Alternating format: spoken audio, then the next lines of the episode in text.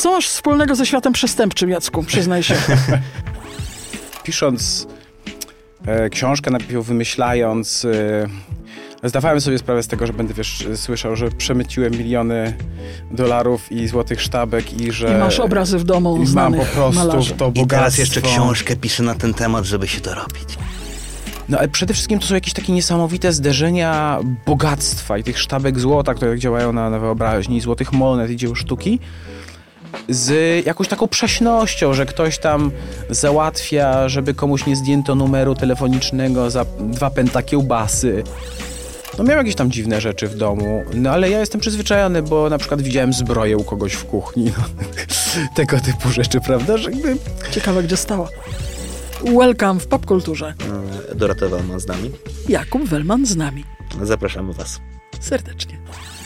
Dzień dobry, witamy bardzo serdecznie w podcaście Welcome w popkulturze. Dorota Wellman i Kuba Wellman. Wellman, tak. I- i Odcinek ja. nie wiadomo który.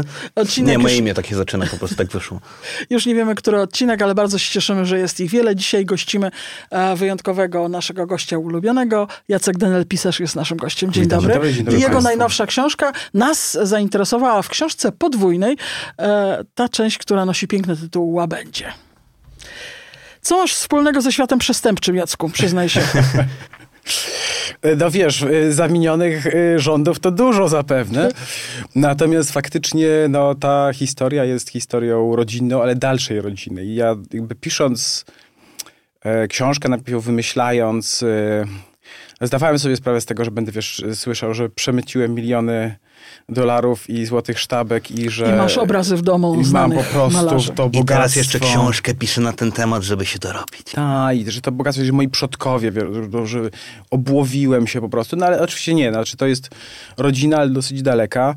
Em, siostra mojej babci wyszła za pana Mętlewicza, Tomasza, a jego brat Witold był bohaterem e, słynnej afery w latach 70., chociaż oczywiście obaj bracia w tym trochę brali udział, ale Witold więcej. E, Czy ta historia się pojawiała w twojej rodzinie jako informacja, coś takiego w naszej rodzinie się zdarzyło, albo mamy plamy na naszej rodzinnej historii? E, trochę nie na naszej, bo to nie nasze nazwisko, No to jednak tak, doży, dożeniona ale rodzina. rodzinnej. Ale no było tak, że, że była sprawa. Że była sprawa, no ta sprawa była przed moim urodzeniem oczywiście, więc to było też coś takiego zamierzchłego. No i też po troszeczku się tylko dowiadywałem. No widziałem, że siostra mojej babci e, siedziała dwa lata w tej sprawie za niewinność, za pakowanie paczek, jak to zawsze mówiono. Nie do końca, ale też wtedy tego nie widziałem. No i w, rodzi- w rodzinie jednak panowało takie przekonanie, że to za niewinność i że to źli komuniści i że bez mała to była działalność antykomunistyczna, no nie. Ale mm, kiedy ja zacząłem sobie szukać rozmaitych rzeczy z latami mijającymi ym, na temat sprawy, no to orientowałem się, że w zasadzie wszyscy, którzy o niej piszą, piszą tak naprawdę na podstawie tekstów prasowych z lat 70. A skądinąd z rodzinnych opowieści wiedziałem, że te ym, teksty były mocno propagandowe. Nie wiedziałem jak mocno. Znaczy ja nie wiedziałem wtedy, że te teksty prasowe były publikowane tylko i wyłącznie przez dziennikarzy, którym na to pozwolono, szczególnie celowo dobranych i że one osobiście były y, redagowane przez wiceministra spraw wewnętrznych y, PRL na jego biurku. Natomiast no, jak się je czyta, to, to słychać, że one są zafałszowane, że one Bo są ta skłamane. sprawa miała być sprawą popisową. Sama nazwa chyba nawet piszesz w książce, że twoim zdaniem też jest wytworem po części trochę takim propagandowym, że... Na pewno, na pewno Mhm. i y, też y, to, które osoby zostały z całego ogromnego zbioru osób zamieszanych całą tę ogromną operację y, umieszczone w tym pokazowym procesie, no to było jednak bardzo szczegółowo wyselekcjonowane z powodów propagandowych. Em, bo było kilka innych y, projektów, jak podzielić te grupy ze względu na to, jak przebiegały y, transakcje, mówiąc krótko, no bo tym się zajmowali y, śledczy. I one zupełnie od tego odbiegały. To był, to był taki bukiet propagandowy najładniejszych kwiatków, które pasowały z różnych powodów, bo tam był jeden ksiądz i był y, te pary małżeńskie, które przedstawiono jako takich właśnie, no takich, takich Carringtonów. Oczywiście wtedy jeszcze dynastia w Polsce nie leciała, ale to była taka proto-Alexis, prawda? Em, I z rozmaitych powodów te osoby po, powiązano ze sobą. em, Um, też z takich powodów, że państwo polskie i służby y, próbowały użyć tego y, całego procesu do różnych szantaży, do szantażowania Czesława Bednarczyka, o czym wiecie, antykwariusza z Berlina, do szantażowania kolekcjonera y, Tadeusza Wierzejskiego i do szantażowania przede wszystkim y, rządu Brazylii. W związku z tym również z tego powodu konkretne osoby trafiły do, na ławę oskarżonych w tym głównym procesie, bo w sumie tych osób oskarżonych było 70 czy 80, natomiast w tym głównym te, tych 10. No i zacząłem się w to wgryzać i pomyślałem sobie, no dobrze, to jest, to jest coś, co ja bym chciał napisać. Taka książka na 300 stron, króciutka. Nie udało się. No, przypomnijmy 300 No jest prawie tysiąc, tak. Em, króciutka, jak to wyglądało z punktu widzenia rodziny. Myślałem sobie, no pójdę do IPN-u, czy do sądu, bo myślałem wtedy, że to jest jeszcze w sądzie. Zobaczę sobie te akta sprawy, które pewnie nie będą jakieś specjalnie duże, Aż tu zaskoczenie. a tam 200 tomów. E, no, i, y, no i to rzeczywiście, no plus oczywiście rozmaite dodatkowe materiały i, i tak dalej, i tak dalej. I okazało się, że e, 4 lata życia. Chcę wrócić do tych przekłamań w artykułach, bo one się utrwaliły jednak w takiej zbiorowej pamięci. Trzecie futro w... Siódme. Czy siódme, właśnie trzecie, skąd ja wziąłem trzecie. Siódme futro w... E, E- wśród Europy. Futer Europy. Nagle informacja, że jedna z bohaterek nosiła na sobie biżuterię wartości obecnych e, obecnego miliona złotych, no to musiałaby naprawdę mieć pierścionek na każdym palcu. Bogactwo wylewające się, amerykańskie samochody sprowadzone specjalnie do Polski, e, wakacje wielomiesięczne za granicą. Ile z tych opowieści, z artykułów, ile jest w nich prawdy? To jest w ogóle sprawa luksusów PRL-u. To znaczy ten luksus był taki dwoisty. Po pierwsze był ogromnie rzadki. Po drugie to, co my dzisiaj uważamy za luksus, oczywiście w PRL-u nie, w ogóle nie funkcjonowało, a to, co funkcjonowało w PRL-u jako luksus dzisiaj jest no jakąś tam zwykłą zamożnością. Znaczy oczywiście też inne rzeczy trochę wyglądały, no inaczej wyglądało życie codzienne, inaczej wyglądały wiem, park maszynowy domowy, ale trzeba pamiętać, że to społeczeństwo było jednak bardzo spłaszczone finansowo. I nawet jakiś bonzo komunistyczny, nawet jakiś tak zwany badylarz, nawet marynarz, który pływał na zachodnich statkach, I zarabiał dolarach i sprzedawał rzeczy y, w, w Gdyni w komisach, ci ludzie nie mieli wielkich pieniędzy i ten y, ogromny majątek też nie jest ogromny. To są ludzie, którzy mieli willę na Mokotowie albo pół bliźniaka, którzy mieli trochę obrazów, em, rzemiosła artystycznego. Em, to bym powiedział, że są absolutnie najcenniejsze rzeczy, ponieważ sztuka najbardziej poszła w górę, no to gdybyśmy przeliczali tamten majątek, to co by się liczyło, to, to, to dzieła sztuki. Natomiast y, oczywiście wtedy to była waluta, no to były dolary i, i, i złoto. Um, natomiast te pieniądze trzeba było ukrywać. I y, no ja tutaj piszę w książce o, Skrytkach. o no, skrytkach też, oczywiście to są po, po części zresztą skrytki akowskie i w ogóle trzeba pamiętać, że to jest pokolenie, które brało udział w powstaniu, w, powstaniu warszawskim, które, które miało za sobą doświadczenie okupacji i miało trochę jakby inne y, poczucie, jak można chować rzeczy. Ale też y, o tym, jak ukrywano pieniądze w takim codziennym życiu. Że na przykład mm, y, u Tomasza Mętlewicza, czyli tego z braci, który uciekł ze swoją żoną, a siostrą mojej babci do Wiednia, do Paryża, potem do Wiednia i uniknął tego, tego losu i, i, i wyroku, y, no to kiedy oni mieszkali w latach 60., to mieli takie spore części domu na Mokotowie z ogrodem i tam mieli panią codziennie do pracy w domu gosposię, panią dochodzącą na przyjęcia, przyjęcia była co- drugi, co drugi wieczór, pana ogrodnika i madamcie do francuskiego dla dzieci, żeby dzieci nauczyć języka francuskiego. Zacnie. Zacnie, tak. W związku z tym, ja, dla, dla, na przykład dla mnie, dla mojej rodziny, no to są jakieś takie w ogóle opowieści, bajki o żelaznym wilku, opowieści z mchu i paproci, tak no w ogóle nie, nie, to, to było w ogóle poza jakimkolwiek horyzontem w latach środkowego Gomułki. Ale równocześnie ci ludzie, którzy mieli faktycznie dostęp do dużych pieniędzy i korzystali z tych pieniędzy, no nie mogli z nich korzystać w sposób pokazowy. W związku z tym rano po imprezie chłopcy dostawali po parę złotych i roznosili te butelki po zagranicznych y, alkoholach po całym Mokotowie, żeby nie wzbudzać, nie wzbudzać zainteresowania, że tutaj tyle tych e, koniaków i, i, i, i jakichś wermutów i, i whisky w jednym śmietniku. Więc to była taka bardzo ambiwalentna historia. W związku z tym, w tych, jak się pojawiały w tych artykułach, że na przykład e, Witold Mentlewicz wchodził do sali w kinie i wynajmował, wykupował wszystkie bilety, żeby nie siedzieć z plepsem, to jest kompletna bzdura, bo oczywiście absolutnie mu się to nie opłacało Natomiast y, prawdą jest, ale to się z kolei nie pojawiało w tych publikacjach, że jest tam taka no, straszna historia matki, która ma ciężko chorego syna i ona zajmuje się tym waluciarstwem tylko po to, żeby go ratować. A ponieważ on miał zniekształcone ciało, to jak jeździła do sanatorium, no to faktycznie wykupywała cały basen, bo inni chorzy odmawiali kąpania się z nim w jednym basenie. Ale to jest zupełnie inna sytuacja. To nie jest, historia. to nie jest sytuacja epatowania bogactwem czy pogardy dla innych ludzi, tylko to jest historia wręcz odwrotna. Miłości do dziecka i zrobienia dla niego wszystkiego. I ratowania się przed pogardą wobec tego chorego. A, a wylot e, bodajże pani Gomułki do Paryża odbywał się. Wiem, że to nie powiązane z gangiem, ale przytaszysz tą historię w książce, więc... No nie, no i te, te historia o tym, że ona miała pokój cały z y, kwiatami zatopionymi w pleksji, nie wolno tam było chodzić, żeby tego pleksji nie... To wszystko były wy, wymysły, znaczy mhm. to były takie historie, które ludzie sobie opowiadali niestworzone. Jak podłoga teraz... była z pleksji. Podłoga, podłoga, podłoga, tak, podłoga I kwiaty wtopione. Tak.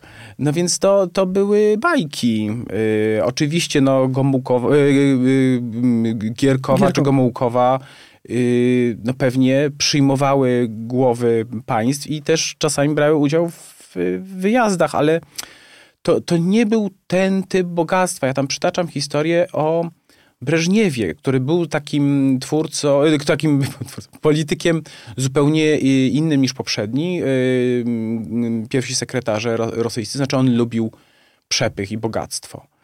No chociaż nie tak jak Władimir Władimirowicz obecnie. A nie, no to jakby zupełnie nowe rozdanie. Dacza była już naprawdę dużym e, luksusem. No właśnie, i przyjechał Kissinger i zapytano go, czy ile typu oprowadza go ten Breżniew mówi, ile to jest warte.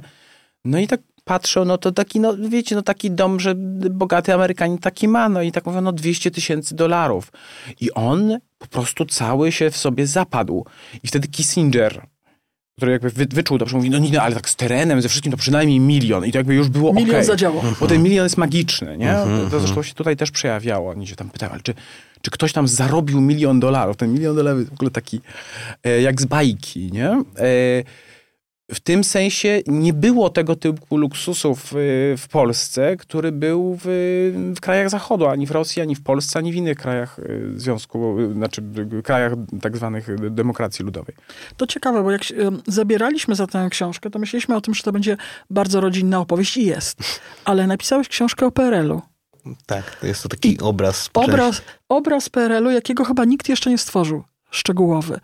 E, wróciłeś do czasu, który staje się coraz bardziej modny teraz, żeby o nim pisać albo robić filmy z, z tego okresu. Tak, albo małe odcinki kroniki PRL-u e, tu i ówdzie. To wszystko jest modne, a ty masz to z pełną dokumentacją w tej książce, więc jeśli ktoś e, chce mieć rodzinną historię, będzie ją miał. Jeśli będzie chciał przypomnieć sobie lub dowiedzieć się, jak te czasy wyglądały, także ma to w tej powieści. Y, I to z takiego kątu, y, z którego my na ogół na to nie patrzymy, nie patrzymy. bo nie ma materiałów. Jest jedna taka książka y, Olgi Boćkowskiej, Księżyc z Peweksu, która dotyczy luksusów PRL-u, takich wysp luksusu.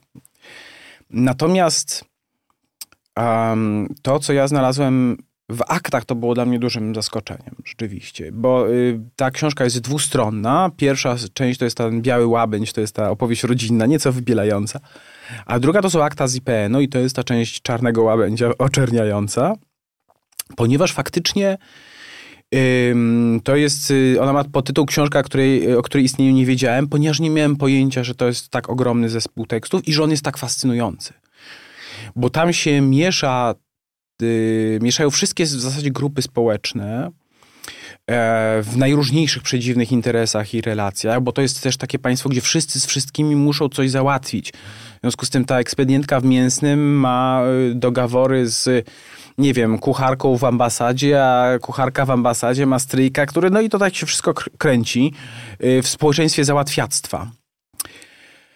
A ono jest przez to, y, oczywiście jest spolaryzowane, ma swoje hierarchie, ale one są bardzo nieoczywiste. To znaczy te elity są różne, różnorakie, no bo y, szefowa mięsnego też jest elitą. E, w, w danej jakimś, chwili, tak jakby. Też. Elitą tak. chwili, tak. E, elitą układów. E, na to wszystko oczywiście się nakłada cała struktura partii i na to się na, nakłada cała struktura służb, która znowu też jest trochę inna. I, i te wszystkie y, struktury są, są ze sobą w takim stanie równowagi chwiejnej.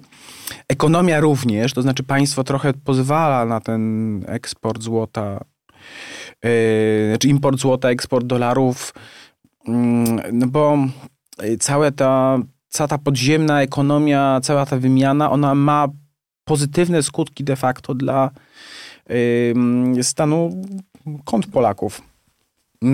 Państwo na tym bezpośrednio nie zarabia, ale na tym stoi trochę ta ekonomia, że wszyscy, wszyscy mają to change money, prawda? Wszyscy ci cinkciarze są bardzo ważnym elementem układu y, ekonomicznego i państwo sobie z tego zdaje sprawę.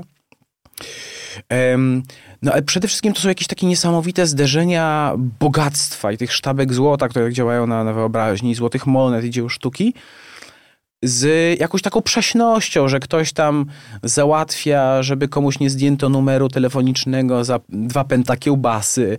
E, I ja, ja uwielbiałem te zderzenia, a poza tym tam jest mnóstwo świetnego języka. Znaczy, tam są frazy, tam są y, y, określenia slangowe, których po prostu nie ma, one nie funkcjonują, nawet sposoby budowania zdań.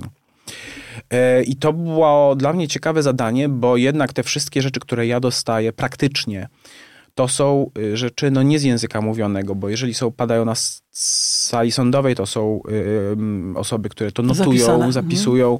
Jeżeli to jest w śledztwie, to oczywiście jest ten notujący śledczy, który to wszystko takim trochę kwadratowym językiem y, notuje. są donosy i one są czasami pisane żywszym, ale żywszym językiem, ale one też są przeważnie sformalizowane, ale pod tym wszystkim jest taki żywy język. Tam, gdzie się pojawiają listy, tam, gdzie się pojawiają czasami, albo jakieś wypowiedzi właśnie brane w nawias, albo cytowane, to tam jest mnóstwo takiego żywego PRL-owskiego języka, zupełnie świetnego.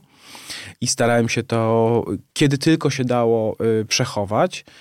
No ale przede wszystkim właśnie cały system, y, bo to dzieje się no, praktycznie od przedwojnia przez okupację do PRL-u i, i, później, ale PRL jest faktycznie tym naj, najważniejszym okresem dla tej książki. I to było dla mnie ogromne zaskoczenie i też uważam, że te akta, te konkretne akta są po prostu świetnym materiałem naukowym.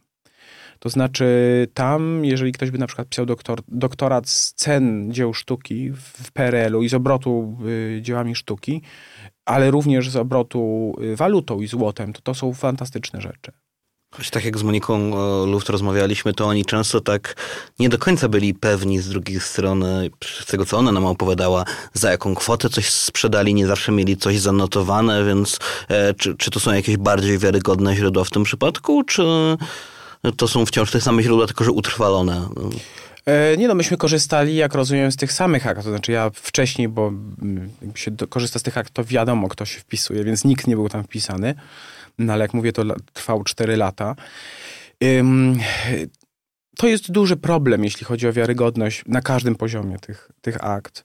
I w zasadzie to, co trzeba było zrobić, no to była bardzo duża praca polegająca na zestawianiu ze sobą rozmaitych zeznań, e, patrzeniu na nie również w czasie, e, bo tam wszyscy ci ludzie w zasadzie najpierw mieli jakieś swoje inne opowieści, z których się później wycofywali, bo oni je zmyślali. Później mówili szczerze, później jeszcze taki, mieli taki moment w zasadzie wszyscy, że prawie wszyscy, że próbowali jakoś zmniejszyć swoją winę, więc części rzeczy znowu się wypierali. Częściowo te zeznania były ewidentnie wymuszane krzykami, być może przemocą fizyczną, mm, ale co do zasady myślę, że one są prawdziwe, tylko to trzeba je e, ze sobą zestawiać. Mm. I również zestawiać z jakimiś dokumentami zewnętrznymi, bo tam jest mnóstwo pomyłek, przekłamiań, kłamstw świadomych, więc to jest niepewne. Natomiast w takiej masie zeznań, i to masie zeznań nie tylko oskarżonych, ale też świadków, no to my po prostu wiemy, za ile kto sprzedawał, bo jeżeli kupiec i sprzedający nie umawiając się zeznają, że coś zostało sprzedane mhm. za tyle samo pieniędzy, no to możemy przyjąć, że ta cena jest akurat y, prawdziwa. Mamy ciągle wątpliwości co do m, tych opowieści. E, jaka była wartość dzieł sztuki, które zostały wywiezione z Polski, bo e, jednak sporo ich wywieziono. I jaka była wartość tego złota, które przywieziono do Polski? E, Czy możemy to w ogóle racjonalnie w tej chwili ocenić? Znaczy, przede wszystkim to nie była głównie operacja wywozu dzieł sztuki, żeby było jasne. E, to było przedstawiane w prasie i przedstawiane w tym propagandowym wydźwięku, że chodziło głównie o dzieła sztuki, ponieważ to było coś, na czym można było zbudować taką furię społeczną. Ograbienie z dobra narodowego. Ten nasz kraj, który został tak straszliwie splądrowany przez hitlerowców, Prawda, oczywiście. Nie wymieniano tutaj również, że przez Armię Czerwoną, rzecz jasna. Y, to tutaj ci członkowie elit wywożą za granicę. On, to było bardzo świadomie budowane. Y, natomiast jak się czyta na przykład wyrok, jak się czyta akta sprawy, to te rzeczy, które wywieziono, oczywiście jest je strasznie trudno wy, wy, wycenić, ponieważ rzeczoznawcy, którzy występują de facto mają do czynienia tylko i wyłącznie z opisami. No, że to był wierusz Kowalski, mógł kosztować tyle czy tyle. ale ostatecznie nie wiadomo. Wiemy, że bardzo duża część tych obrazów dzieł sztuki była sfałszowana, ponieważ to nie byli w większości profesjonalni historycy sztuki. Im pomagał Tadeusz Wierzejski, który był znawcą, ale również on się mylił. Wiemy, że bardzo często przedmioty, które wywozili z Polski, wracały albo były sprzedawane gdzieś na bok y, w Wiedniu, ponieważ okazywały się falsami. I to, jeżeli się prześledzi, to jest, to jest tego bardzo dużo. Ale z tymi wszystkimi zastrzeżeniami, te dzieła, które opisano w, i próbowano ocenić, wycenić w tej y, sprawie, to był jakiś 1% mniej więcej wartości y, tych transakcji złota i dolarów. Więc to jest naprawdę zupełnie pomniejsza sprawa. Duże rzeczy tam, ważne rzeczy mógł wywieźć Tomasz Mentlewicz i y, Czesław Bednarczyk, jeśli chodzi o ich prywatne kolekcje. Ale w przypadku Mędlewiczów to była historia z kolekcją rodzinną, która częściowo została zniszczona w czasie wojny, ale to była bardzo bogata rodzina. Oni faktycznie mieli hotel, fabrykę, dużą kolekcję dzieł sztuki. Y, częściowo to, jak mówię, przepadło w powstaniu, ale oni później do tego dokupywali i wywieźli własną kolekcję i oni tej kolekcji, z tego co wiem, zasadniczo nie wyprzedawali w antykwariacie. Również dlatego, że to były rzeczy niechodliwe. To, co było absolutnie tutaj ciekawe, jest to, że te dzieła sztuki, które najchętniej wywożono, to były dzieła sztuki niemieckie ponieważ ona nie był rynek w Austrii i w Niemczech. Naturalny na, rynek.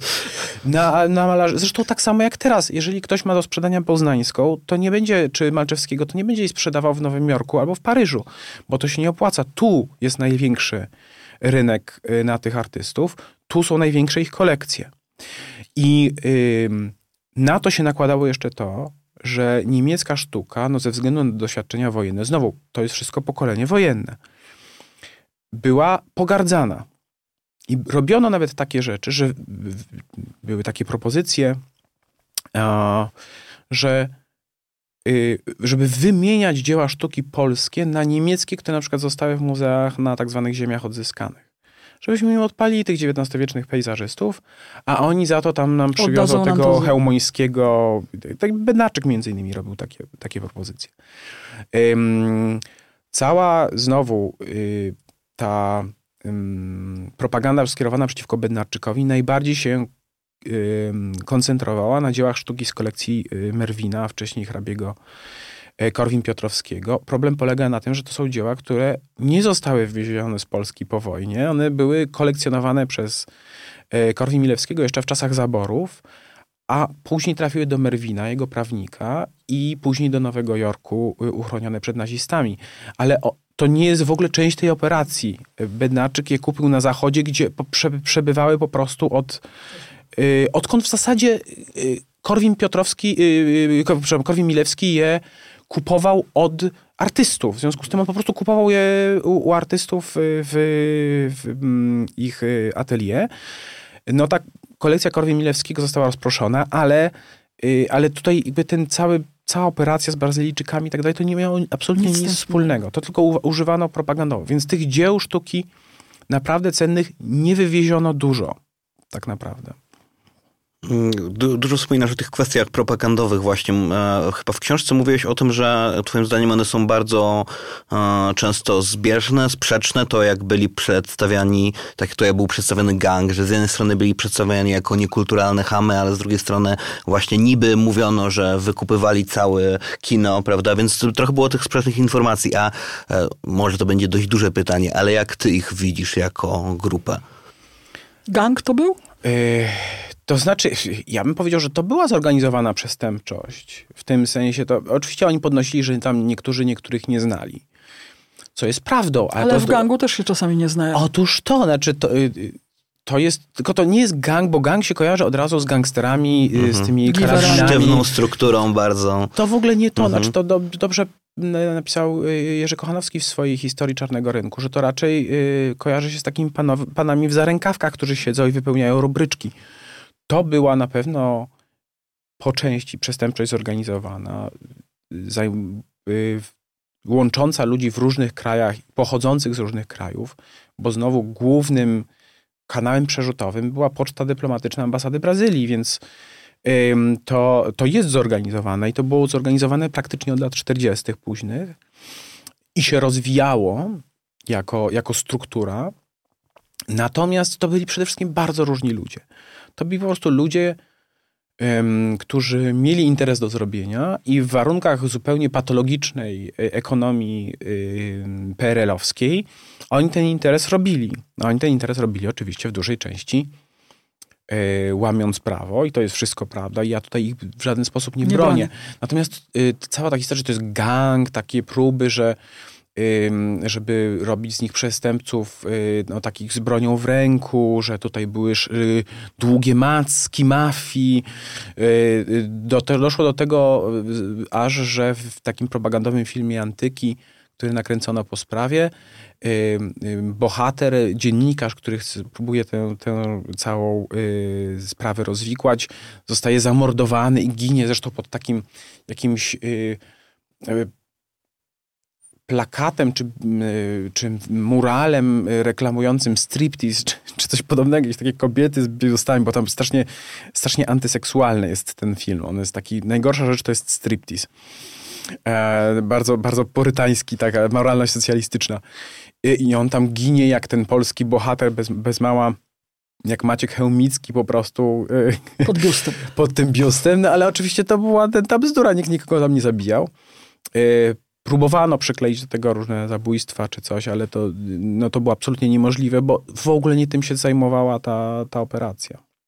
Co się najbardziej zaskoczyło w tych dokumentach, które musiałeś przejrzeć przez cztery lata, żeby napisać tę powieść? Czy było coś, co cię absolutnie zdziwiło? No tam było dużo zaskakujących fragmentów, takich, że na przykład ci kolekcjonerzy mówiono, że no miał jakieś tam dziwne rzeczy w domu, no ale ja jestem przyzwyczajony, bo na przykład widziałem zbroję u kogoś w kuchni, no, tego typu rzeczy, prawda, że jakby... Ciekawe, gdzie stała. Y, prawda? W kuchni, gdzie było miejsce, gdzie było miejsce, wiesz, znaczy to na takiej zasadzie działało. Um, ciekawy był dla mnie przepływ po prostu rzeczy. To było naj, najbardziej interesujące, jak te przedmioty które w wyniku katastrofy II wojny światowej powstaje mienie pożydowskie, poniemieckie i podworskie. I co się z tym mieniem dzieje? Jak, one, jak ono przechodzi? Jak ono przechodzi przez muzea, jak przechodzi przez księży, jak przechodzi y, od tak zwanych bezetów, byłych ziemian y, do handlarzy. Jakie są ścieżki tego, jak te przedmioty albo rozpoznawane i traktowane jako bardzo cenna rzecz, albo właśnie zupełnie nie, traktowane jako półśmieć, który gdzieś ktoś odnajduje i włącza do swojej kolekcji legalnie lub nielegalnie, bo to rozmaicie z tym bywało. E, takie rzeczy mnie zaskakiwały. Wiesz, to, że na przykład ileś z tych rzeczy trafia do filmu ponieważ ksiądz Leon Degas wypo, wypożycza swoje przedmioty do, do filmu, do filmu tak. a jak w takim potopie oni tam podnoszą te puchary, to te puchary są z XVII wieku, bo wtedy inaczej wyglądała y, y, kinematografia. Ksiądz Degas mieszkał naprzeciwko y, tej wytwórni filmów i jak trzeba było skoczyć po coś potrzebnego, to się skakało do niego. On zresztą paskarskie ceny za to dawał. E, żądał. W każdym razie takie takie rozmaite zetknięcia po prostu, rozmaitych zupełnie innych części rzeczywistości, jak one się ładnie schodzą, albo jak na przykład świetnie z całą tą historią łączy się y, małżeństwo z rozsądku Barei, które jest po prostu jak taka wariacja na temat tej historii. Mnóstwo rzeczy ma, ma punkty styczne. To jest po prostu niezwykłe, jak to się pojawiało w popkulturze. No nawet to, że w Panu Samochodziku jest taki e, Batura, który jest czarnym charakterem, historykiem sztuki, który kolekcjonuje dzieła sztuki. No ja zna znajduję tutaj w aktach pana Madurę. No jakby to nie jest możliwe, żeby to był przypadek. No, te, no i to jak to, również jak ta afera rozpaliła wyobraźnię ludzi. Ja tam przytaczam e, listy osób chorych psychicznie, które piszą do prokuratora, nie dlatego, że się z tego śmiać czy cokolwiek, tylko żeby pokazać, jak to panowało nad ludzką wyobraźnią, że to trafiało do manii prześladowczych konkretnych osób cierpiących, trafiały elementy tego y, słynnego procesu. Tak ludzie byli tym podekscytowani, że to trafiało do ich, y, do ich manii. Więc to są zupełnie niesamowite świadectwa. Myśmy się zastanawiali, jak to jest możliwe, żeby ta historia, jednak bardzo taka ciekawa, nie trafiła do takiej popularnej, szerokiej wiedzy. Bo wiesz o jakichś napadach typu, nie wiem, bank pod orłami, e, zadziwiający napad ten, który e, pozbawił Pocztę Polską ogromnych pieniędzy. Jest znany, opisany, często sfilmowany. A dlaczego to nie?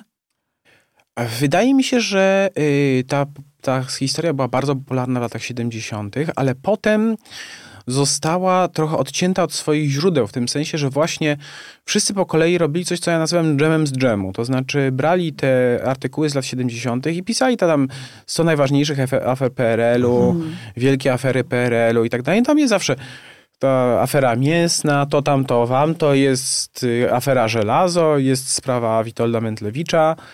Y, to wszystko jest budowane na tych prasowych, prasowych mhm. notkach. I, y, a potem na, na analogicznych materiałach, więc oni z tych dżemu robią kolejne słoiki dżemu, ale tam nic nie przybywa. To, co naprawdę jest wielkie, no to są te niesamowite akta.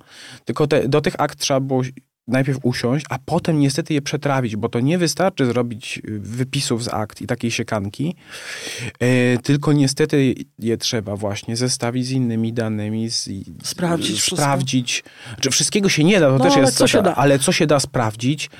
E, no i ja byłem poza wszystkim w bardzo wyjątkowej sytuacji, dlatego że to jest ta historia rodzinna i że ja miałem dostęp do tych opowieści z zupełnie innej strony które y, nie w tym sensie, że one są wybielające i one stawiają y, rodzinę w, dobrym y, świetle, w związku z tym ja to opiszę. Nie, tylko że one pokazują po prostu inny aspekt tej historii, że ci ludzie faktycznie poza tym wszystkim, co przyznaję, robili nielegalnie, no jednak ponieśli jakieś straszne szkody i cierpienie, że, y, że w tej sprawie rekwirowano mnóstwo rzeczy, ale niekoniecznie związanych ze sprawą. Wyroki były bardzo wysokie. Wyroki były bardzo wysokie i y, też warunki, w jakich ich trzymano i przesłuchiwano, były bardzo złe. Do tego stopnia, że e, no oni w zasadzie potracili zdrowie. Dwie osoby umarły z tych dziesięciorga oskarżonych bardzo szybko w, w, w areszcie i w więzieniu. Um, ci, którzy wychodzili, wychodzili naprawdę ze złamanymi y, życiami. Um, ja też pozmieniałem trochę swoją opinię na, czy y, próbowałem jakoś wypośrodkować tę opinię na temat różnych postaci. No, na przykład no, żona Witolda Wętlewicza, która była drugą żoną, dla której rzucił pierwszą żonę, no, nie była w rodzinie lubiana. Była to efektowna blondynka, bardzo Była piękna lubiana kobieta. przez innych bardzo. Była lubiana przez innych. Znaczy ona na pewno miała imponującą urodę i to widać do, do dzisiaj nawet. Ta była fascynująca dla wielu. Była, tak, była, była postacią. Ym, no ale ona faktycznie no, zachowuje się trochę histerycznie, ma, ma próbę samobójczą w tym areszcie, rzuca się na ziemię, odmawia zeznań, no, ma takie rozmaite dziwne zachowania. E, I, i, I, łatwo to jest złożyć na karp tego, no, że ona jest po prostu tą rozhisteryzowaną żoną najpierw jubilera, później waluciarza, która żyje w luksusie i jak trafiła do tego yy, yy, aresztu, a później więzienia, to wszystko jej się załamało i, za, i reaguje histerycznie. I potem nagle trafiam e, w tych materiałach zupełnie gdzieś tam z boku że ona przeszła w czasie powstania, miała 15 lat, była łączniczką, przeszła przez jakąś taką straszną rzecz, yy, takie podwórko yy, na Powiślu, które no jest trochę tak jak zieleniak. Yy, niedokładnie, bo to tr- krócej trwało, ale morderstwa, gwałty. No i ja nie wiem, czego, czego, Czego doświadczyła. doświadczyła co ona tam przeżyła, ale jak człowiek ma tę wiedzę, to jednak myśli sobie, że to po prostu ta zimna królowa, która się odgradza od całego świata w swojej willi. Femme fatale warszawskiego świadka. Tak, i Ma wi- trochę inne przeżycia, które mogą ją... Które ją stawiają w innym, świetle, świetle że, tam w zupełnie, że tam mogą być zupełnie inne mechanizmy, że zupełnie inna sprężyna. I tak samo jest z księdzem Degasem. On był znienawidzoną postacią przez wszystkich oskarżonych, yy, yy, świadków, prokuraturę, sędziów. Widać, znaczy po prostu i ja rozumiem czemu, ponieważ on był patologicznym kłamcą, ponieważ ym, oskarżał wszystkich wokół, ponieważ u, wikłał się we własne kłamstwa i nie Zmyślacz. no, wydawało mu się, że wie najlepiej też, z, tak jak Ta, i jest słyszałem, ekspertem że, jeszcze. Jest że miał że nawet jak eksperta. dawał do o, wyz, wyceny dany obraz i słyszał, że jest Wiedział fałszywy, lepiej. to wiedział Tak, lepiej. że- Tak, no nie, to, to w ogóle, i że miał swojego Rembrandta, miał swojego Tycjana i, i, i coś tam jeszcze. To, to wszystko tak. Natomiast ym, znowu, jak czyta się o jego dzieciństwie, że on wychodzi z jakiejś takiej strasznej nędzy robotniczej ze Zgierza i że to jest chłopak, który najpierw idzie do ZMP, a później uważa, że tam nie zrobi kariery i zostaje księdzem tylko po to, żeby być kimś. A nie jest ani ładny, ani, ani ciekawy, ma żyłkę, smykałkę do interesów, tupet, jakieś takie straszne poczucie, że musi się wyrwać z tej, z tej mierzwy, z tej nędzy, z której wyszedł. I to jest dla mnie tragiczna postać. Znaczy on nie zmienia to faktu, że on oszukuje ludzi bezwzględnie, że jest e, straszny, ale później czytam zeznania dziewczyny, która mówi, no bo on kiedyś jak była zabawa w szkole, to nie przyszedł na zabawę na tańce, bo miał tylko drewniane buty i bał się, że będzie stukał obcasami i będą się z niego śmiali. No i znowu, no nie jest to trauma na miarę powstania warszawskiego, ale, ale zupełnie jakby inaczej wtedy podchodzę do takiej postaci. Zupełnie... Mógł się zachłysnąć tym, co mu się wydarzyło. Ta- On tego nigdy nie miał. Nie miał. I poza tym Pełny on... portret, tak to mamy po prostu, jak go widzimy, te małe rzeczy, które mogły też jakoś wpływać na to. On Jak się chciał być zachowywał. kimś, on chciał być kimś, on chciał być szanowany, a to mu nie wychodziło. Dlaczego? Dlatego, że nawet jak on gromadził, że tak powiem, masę towarową i miał tę swoją kolekcję, to to nie wisiało tak, jak powinno. Wszyscy mówią, że to ten jego dom wyglądał jak, jak, jak zaplecze antykwariatu, że to wszystko leżało razem, że on tych sreber nie czyścił, bo on nie wiedział, co z tym zrobić. On nie miał smaku, nie miał gustu, nie potrafił ułożyć tego tak, żeby robić wrażenie, bo nie miał z czego tego, skąd tego wynieść, a strasznie chciał. I wszyscy mieli takie poczucie, że on się bardzo stara być kimś z klasą, ale tej klasy nie ma. I, I w związku z tym, no to napędzało jego frustrację i takie poczucie, no że co jeszcze, tak? Co on jeszcze ma zrobić, żeby wreszcie go traktowano jak człowieka? I to jest drama. Znaczy, Zobacz, jest... jak ty opisujesz te postacie. Są gotowe postacie do filmu. A nie, no ja się zgadzam, ja absolutnie E, nie, nie czy- polemizuję. E, Jeśli ktoś wystąpi z propozycją, żeby z tego zrobić film, to będziesz chętny?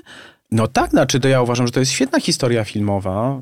Ym, ym, również dlatego, że wiesz, z tego można wykroić bardzo różne historie. Tak, obyczajowe, społeczne, Nie lepiej serial, serial? historyczne. Serial. Ja widzę wszelkie. Jacka jako narratora, który wprowadza każdy odcinek, naprawdę. Ale wiesz, ja bym to sobie, Siedzi na skórzanym fotelu i... ja bym to sobie wyobrażał, wiesz, trochę tak jak we wczesnych y, y, seriach The Crown. To znaczy, że masz, wiesz, fokus na jedną rzecz, jak na przykład malowanie portretu Churchilla, nie? I tak, y, czy, czy ten słynny londyński smog z lat 50., że bierzesz taki jeden szczegół i opowiadasz tę historię za, za pośrednictwem tych, tych szczegółów, bo one są rzeczywiście fascynujące. No i w tych aktach jest no, mnóstwo takich rzeczy poruszających, które niekoniecznie są z głównego nurtu, ale, em, ale no, chwytają za serce po prostu czasami. I, i, i, i na tym ba- najbardziej zależało. Mi nie chodziło o to, żeby zrobić suchy wyciąg z akt, Tak, albo sensacyjną historię. albo sensacyjną historię, tylko żeby pokazać y, ludzkie, wiesz, no, mówiąc wzniośle, ludzkie dramaty, dążenia i tak dalej, jak te uniwersalne i naturalne potrzeby ludzkie realizowano w PRL-u i jakie to dramatyczne, a czasami groteskowe, czasami osobliwe formy przybierało. To są po prostu ludzie wrzuceni do tego pudełka pod tytułem PRL i oni próbują ułożyć sobie jakieś życie pod każdym względem, jeśli chodzi o współpracę ze służbami, jeśli chodzi o ukrywanie się, jeśli chodzi o um, te nielegalne transakcje. Znaczy, o grę w brydża, wspólne wyjazdy wakacyjne, czy to jest możliwe, czy to jest niemożliwe, za jaką cenę i tak dalej. Bo to jest książka nie tylko o tym luksusie PRL-owskim, ale również o cenie, jaką ci ludzie za to płacą. No bo ostatecznie Witold Mędlewicz, um, powstaniec warszawski, po pierwsze idzie na współpracę z wywiadem, ze służbami. Nie wydaje mi się, żeby szczególnie ludziom szkodził, ale, ale ta współpraca była i komuś ona na pewno zaszkodziła. No. Bo na tym trochę polega praca wywiadu, że się ściąga bardzo dużo, a później się łączy te punkty i z tego coś może wyjść. E, a potem trafia do więzienia, trafia do więzienia w Barczewie i on, powstaniec warszawski, stoi za jedną ladą biblioteczną, pracuje w bibliotece z Gauleiterem plus wschodnich, Erichem Kochem. No, to też jest e, jakiś, jakaś cena tego życia, które prowadził. I to jest cena straszliwa. Więc... więc myślę sobie, że. I znowu też, nie wszyscy tę cenę płacą. Brazylijscy dyplomaci unikają tego kary, losu. Tak. Bednarczyk i również Tomasz Mentlewicz, którzy są za granicą, unikają tego. Tadeusz Wierzejski, który jest bardzo zamieszany w sprawie, unika tylko dzięki temu, że ulega szantażowi i no i w zasadzie zostaje ograbiony przez państwo polskie z dwóch trzecich swojej kolekcji, którą oddaje legatem na y, Zamek Królewski odbudowywany. Ale no to są też realne koszty, prawda? Twoja rodzina przeczytała tę książkę? Y, no wiesz, to wszyscy y, czytają i, i, i, chwalą, ale wszystko się zaczyna od pierwszego tomu, gdzie jest ta historia rodzinna, więc mam nadzieję, że po drugim tomie się na mnie nie, nie obrażą. E, usłyszałam o twojej książce piękną opinię. Nasi Budenbrokowie. Co ty na to? E, no myślę, że aż tak nie. E, to też moja ciotka, która jest rozmówczynią tej książki, mówi, ach, bo wiesz, to Tomek, czyli jej kuzyn, też rozmówca tej książki, bardzo malownicza taka postać, świetny opowiadasz historii. No i on uważa, że to jest taka historia Efrusich, czyli ta, która jest w, z, z, zający z o bursztynowych oczach Dewala. No to nie była ta skala bogactwa. Natomiast myślę, że w skali Warszawy to tak, to była to bardzo ważna rodzina, bardzo ważna kolekcja. I to, co jest dla mnie ciekawe, no to taka decyzja, że ta rodzina po tym, kiedy wszystko się wali, kiedy następuje druga wojna światowa, kiedy tracą hotel zburzony, później tracą plac po nim, tracą fabrykę, tracą część tej kolekcji rodzinnej, że oni postanawiają, no, że skoro jest ojciec i dwóch synów, których wychował na paniczów, to oni dalej będą żyli, jak gdyby nic się nie stało i trzeba po prostu znaleźć sposoby na to, żeby żyć dawnym życiem.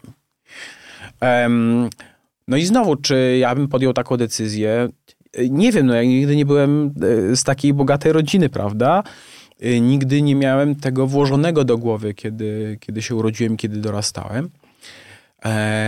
Ale dla mnie, jako osoby z innym zupełnie doświadczeniem, było ciekawe, jak to posiadanie pieniędzy zmienia rodzinę, zmienia ich wybory życiowe, zmienia ich stosunki między sobą. Bo tam jednak ta rodzina, ci moi kuzyni, jakby co pokolenie, tam był konflikt i to był konflikt o dziedziczenie, to był konflikt o pieniądze to ponieważ myśmy nie mieli pieniędzy, to nie było myśmy się dzielili spadkami bardzo łatwo, ponieważ nie było czego dzielić za bardzo. Bardzo Ci dziękujemy za rozmowę. To absolutnie y, fascynująca książka, którą polecamy wszystkim, którzy chcą zagłębić się w taką lekturę. Proszę się nie przerażać e, tak, ilością, rozmiarem. Tak, ilością bo to nie ma tutaj stron, żadnego znaczenia. Bo to wciąga zupełnie jak handel dziełami sztuki w PRL-u. Dziękuję bardzo. Jacek Denel był naszym gościem. Dziękujemy, Dziękujemy za bardzo. rozmowę.